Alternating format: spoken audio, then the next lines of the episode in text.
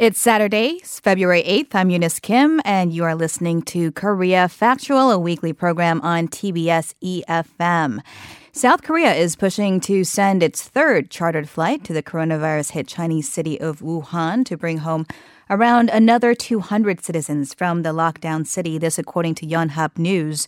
Currently, the, the details on the date has not been decided yet, but discussions are underway with the airline. The South Korean Consulate General in Wuhan will conduct a preliminary survey of its nationals in the region to determine the demand for an evacuation. Meanwhile, here at home, South Korea is likely to release its third fully recovered novel coronavirus patient soon. This, according to Seoul National University Hospital. Some great news. One of its four coronavirus infected patients is being considered for discharge. The hospital said that all of its patients are doing well with no need for them to use respirators. We also had heard from um, uh, uh, health officials here that based on kind of what they know about this coronavirus strain, the severity of the coronavirus is quite low, but the contagion is high. So, uh, in, I guess, infusing some hope that at least in South Korea, it seems to be in good control. Meanwhile, in China overnight, we did uh, see health officials there report 73 new deaths on Friday, 4,800 overall in critical condition, and Wuhan uh, is. Of course, racing to uh, prepare more hospital services as they are overrun with uh, possible cases and, and sick people there. Meanwhile, President Moon Jae-in is extending his hope that China will defeat the ongoing viral outbreak at an early date. Uh, he said this during a uh, the Beijing's new ambassador coming to uh, greet President Moon Jae-in, and uh, President Moon also said that South Korea will provide active support for the close neighbor to that end. All right, we will keep on watching the developments of on this front for you as the headlines come in throughout the morning. But for now, coming up next on the index, uh, we'll take a closer look at the key business stories from the week, and we will dive into our monthly features segment. Today, we look into science and uh, ex- examine headlines from that space as well.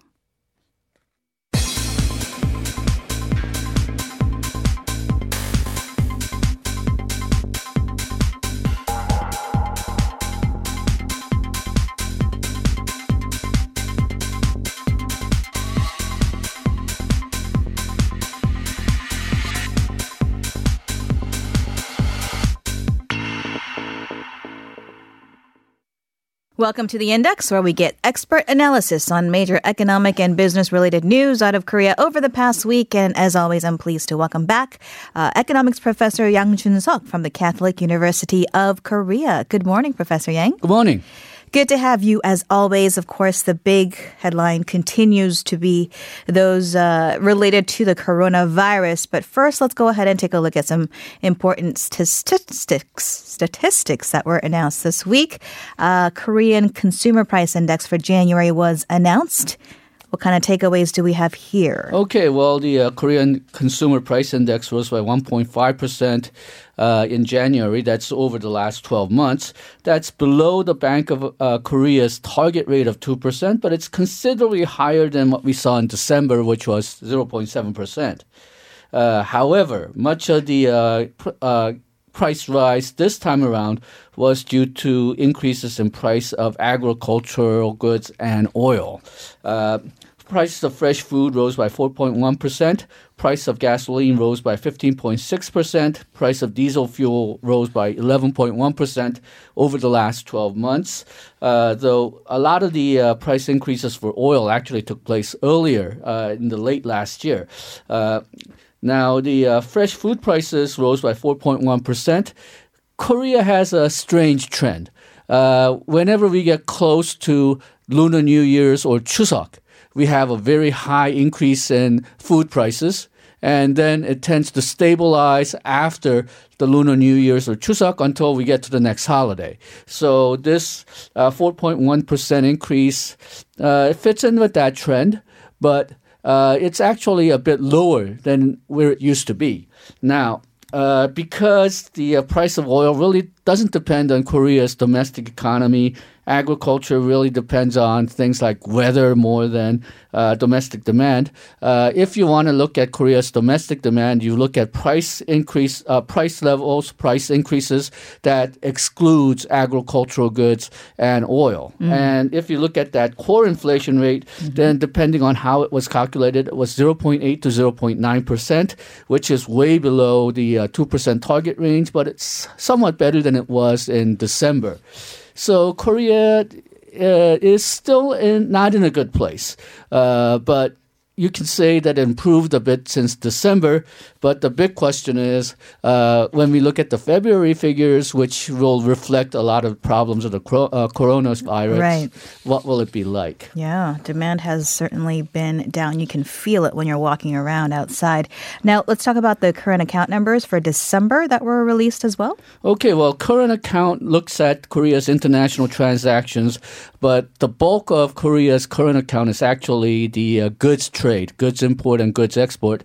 So we've known the uh, main story since December. And the main story is that the uh, exports have fallen, imports have fallen, but the surplus uh, still exists. Uh, but it was a bit worse than it was in 2018. In 2018, we had uh, $77.47 billion of uh, current account surplus. In 2019, we only had $59.97 billion. And uh, we saw goods exports and goods imports both falling. That's typical of an economy which is very slow or in a recession. So again, it just shows that we're not in a very good place. Mm-hmm. Uh, and Korea's service trade deficit was $2.5 billion. Uh, this is not unusual. Korea always has service trade deficits. Okay. Uh, but the deficit fell, which could mean that Korea is not really buying a lot of services, which again may be a signal that Korea is still undergoing a slowdown or a recession. Um, now, the uh, reason that Korea's exports have fallen, again, we've known this since December, but semiconductor prices have fallen. So semiconductor export values has fallen in uh, 20 by 25% in 2019. Petrochemical export value also fell by 12.1% because the oil prices were so cheap. A uh, little bit of good news automobile exports rose by 5.8%. And that might be explained by the uh, geographical changes. Exports of Korean goods to most regions fell in 2019, mm-hmm. but exports to the United States was the only region where it rose slightly, and Americans buy a lot of Korean cars. Mm. Uh, and then the uh, reason that the imports fell was that the oil prices were actually low for most of last year. Uh, the oil imports fell by 12.7%, but uh, prices fell by 9.1%. So it's not really volume, it was the prices. Okay. Let's go ahead and move on to the coronavirus story then. It's obviously one that we're tracking very closely. And we talked about uh, some of the economic kind of early signs, reactions, effects that we saw. Um, but since then, a week has passed. What kind of changes or analysis uh, has uh, come to your mind's eye? Okay, well, estimates for annual growth for China has been getting lower and lower. Right. Uh, the IMF had estimated that China's uh, growth rate would be about six percent this year. That was before the uh, coronavirus. Mm-hmm. Now the uh, uh, estimates by international organizations and investment banks range from 4.9 to 5.4 percent.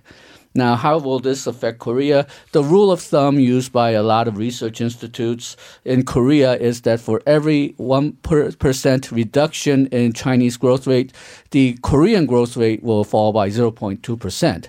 So if the current estimate of Chinese growth, annual uh, growth, is 4.9 to 5.4%, that will have about 1, 0.1 to 0.2 percent negative effect on Korean growth. Mm-hmm. Uh, usually, if you were talking about early 2000s, early 2010s, we could say that we could. It's not that much, but right now because Korean growth is uh, in the uh, low two percent range, uh, even this just barely holding on uh, to that can be probably felt a lot more. This does not include the effect that can come domestically because people are so afraid of coronavirus. They're not going to the movies, they're not going shopping, they're not going to restaurants, and that effect will show separately. And we don't quite know how bad that effect will be. Uh, we haven't. Uh, there's just been anecdotal uh, incidents so far, but if the coronavirus get, uh, lasts a lot longer and if it spreads a lot more in Korea, this could be actually be bigger than the effect from exports. Right. The World Bank, I think, has said that 90% of the economic damage from these, um, I guess, contagions come from the fear of being in the company of others Right. and that uh, becoming uh, sick themselves. And I'm especially, uh, I, I said this last week, but because a lot of these services industries, uh, restaurants, uh, theaters, uh, they've been really been hit bad for the last three or four years. You know, you first had that retaliation, and then you had large labor costs increases due to minimum wage and so on. Government does have a plan. It plans to put 70 billion won into the uh, sector to help these firms get over the hump. Uh, but it involves things like extending the uh, uh, your loans period, uh, offering more low interest uh, loans, uh, delaying the uh, taxes. Uh, tax dates. Uh, I'm not quite sure how effective it'll be to help these firms survive, but I think they do recognize the problem. Sure. And before we go, uh, I do want to touch on some of Korea's exports uh, that are perhaps being affected by this uh, Wuhan coronavirus situation. Wuhan, as you mentioned last week, is a manufacturing hub, and there are Korean companies that are based there as well. Korean companies are based on there, and they feed a lot of parts to uh, Korean uh, manufacturers.